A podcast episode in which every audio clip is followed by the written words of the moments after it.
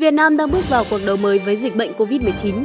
Kẻ thù được đánh giá là đã có sự biến đổi phức tạp, lây lan nhanh trong cộng đồng.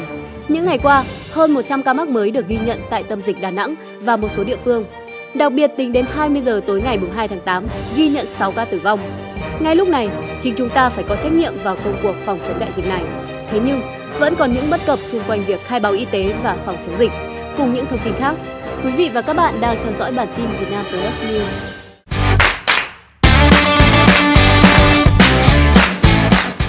Quý vị và các bạn thân mến, trong chiến đấu không sợ kẻ thù mạnh, chỉ sợ đồng đội dại.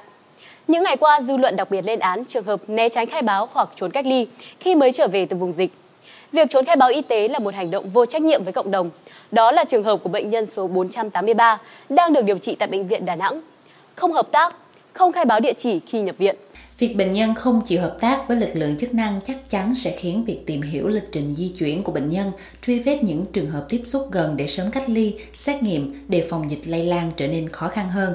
Trong cuộc họp của Ban chỉ đạo quốc gia về phòng chống COVID-19 ngày 2 tháng 8, Phó Thủ tướng Vũ Đức Đam, trưởng ban chỉ đạo, yêu cầu lên án và xử lý nghiêm những trường hợp không khai báo y tế, không cách ly nghiêm túc, mỗi một người dân phải có trách nhiệm vì cộng đồng, các cấp chính quyền có trách nhiệm, tuyệt đối không được chủ quan. Bên cạnh ý thức tự giác của người dân, Phó Thủ tướng yêu cầu lực lượng công an cần phối hợp với ngành y tế tăng cường kiểm soát, kiểm tra việc thực hiện cách ly tại nhà. Cùng một câu chuyện nhưng lại ở một diễn biến khác. Có những người đã tự cách ly nhưng sau khi test nhanh có kết quả âm tính, liền cho rằng mình không còn nguy cơ lây nhiễm bệnh. Xét nghiệm nhanh tìm kháng thể dương tính chỉ thể hiện rằng người đó đã từng bị nhiễm SARS-CoV-2 trong quá khứ, chứ không thể khẳng định người đó có đang bị bệnh, có khả năng lây bệnh hay không. Ngược lại, test nhanh tìm kháng thể âm tính không có nghĩa là người đó không bị nhiễm và không lây cho người khác. Người bị nhiễm virus này ở giai đoạn đầu chưa có kháng thể và xét nghiệm này chắc chắn cho kết quả âm tính, nhưng người này vẫn có thể lây cho người khác. Việc làm xét nghiệm nhanh tìm kháng thể trong quần thể dân số nguy cơ có giá trị xác định tỷ lệ người từng nhiễm virus này, giúp đánh giá quy mô dịch bệnh trong cộng đồng, giúp các nhà hoạch định chính sách có các biện pháp tổ chức chống dịch phù hợp. Vì vậy, bác sĩ Đồng Phú Kim nêu rõ, người đi từ vùng dịch về dù có xét nghiệm nhanh tìm kháng thể âm tính vẫn có thể là người đang nhiễm bệnh vẫn có thể lây nhiễm bệnh cho cộng đồng nên vẫn cần tiếp tục tuân thủ thực hiện cách ly theo khuyến cáo của Bộ Y tế.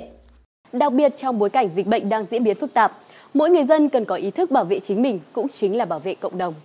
Theo lời Thủ tướng, mỗi người dân là một chiến sĩ, mỗi ngôi nhà, thôn bản, xóm làng, khu phố là một pháo đài chống dịch. Chúng ta cần bảo vệ chính mình, gia đình mình và địa phương mình cư trú. Sự chung tay của cộng đồng sẽ giúp các y bác sĩ, những chiến sĩ trên tuyến đầu chống dịch bớt đi phần nào nỗi nhọc nhằn để họ sớm có được những giấc ngủ thảnh thơi thay vì phải chợp mắt trên mảnh bìa cát tông như thế này. Sau đây là số liệu thống kê các ca mắc và các tin tức liên quan đến COVID-19 trong những ngày qua. Theo thông tin mới nhất tính đến 6 giờ sáng ngày 3 tháng 8, Việt Nam có tổng cộng 621 ca mắc COVID-19, trong đó 307 ca nhiễm nhập cảnh được cách ly ngay. Số lượng ca mắc mới liên quan tới Đà Nẵng từ ngày 25 tháng 7 đến nay là 174 ca. Tại Đắk Lắk, sau khi ghi nhận thêm hai trường hợp mắc COVID-19 là bệnh nhân số 601 và bệnh nhân số 602 trên địa bàn thành phố Buôn Ma Thuột đã triển khai các giải pháp cấp bách nhằm kiểm soát nguồn lây nhiễm, hạn chế tối đa sự lây lan ra cộng đồng.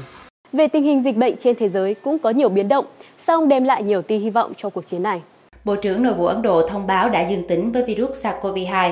Ông Shah là trợ lý thân cận của Thủ tướng Narendra Modi và là một trong những chính trị gia quyền lực nhất Ấn Độ, đứng đầu một bộ chủ chốt luôn đi đầu trong nỗ lực đối phó với đại dịch COVID-19 tại nước này. Tại Nga, Bộ trưởng Y tế nước này Mikhail Murasko thông báo Viện Gamaleya đã hoàn tất giai đoạn thử nghiệm lâm sàng đối với vaccine ngừa COVID-19 và đã bắt đầu nộp hồ sơ để được cấp phép lưu hành. Công tác chuẩn bị cho việc đăng ký tiêm vaccine đang được tiến hành và chiến dịch tiêm chủng đại trà có thể bắt đầu vào tháng 10 năm 2020. Các y bác sĩ và giáo viên là những đối tượng đầu tiên tham gia đợt tiêm chủng lần này. Một thông tin thể thao nhưng vẫn liên quan đến COVID-19. Tin vui cho các fan hâm mộ Việt Nam khi sắp được nhìn thấy Văn Hậu trên sân nhà.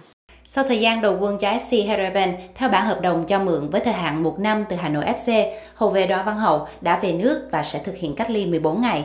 Sau thời gian cách ly, Văn Hậu sẽ trở về Hà Nội FC tập luyện để chuẩn bị cho phần còn lại của mùa giải. Sau những thông tin không mấy tích cực về Covid-19, để kết thúc bản tin đầu tuần, hãy đến với hình ảnh về hai bé Trúc Nhi và Diệu Nhi để có cảm giác nhẹ nhõm hơn. Theo các bác sĩ bệnh viện Nhi đồng thành phố Hồ Chí Minh, sau ca tách dính vào ngày 15 tháng 7, sức khỏe hai bé song sinh Diệu Nhi và Trúc Nhi đang khá lên từng ngày. Hiện hai bé đã được cai thở máy và không còn cần thở oxy, tự hít thở khí trời hoàn toàn. Hai bé rất lanh lợi, thường xuyên vui vẻ, cười đùa. Hai bé không còn sốt, các vết mổ tách dính đang phục hồi tốt và hai bé còn tự cầm bình để uống sữa. Nội dung vừa rồi đã khép lại bản tin tổng hợp của Vietnam Plus ngày hôm nay. Mời quý vị và các bạn tiếp tục cập nhật vào thứ hai, thứ tư và thứ sáu hàng tuần tại trang báo điện tử và kênh YouTube của Vietnam Plus. Chúc quý vị và các bạn có một ngày làm việc hiệu quả và đừng quên tuân thủ các quy định về phòng chống dịch COVID-19 để bảo vệ sức khỏe của chính mình cũng như những người xung quanh. Cảm ơn quý vị và các bạn đã quan tâm theo dõi. Xin kính chào và hẹn gặp lại.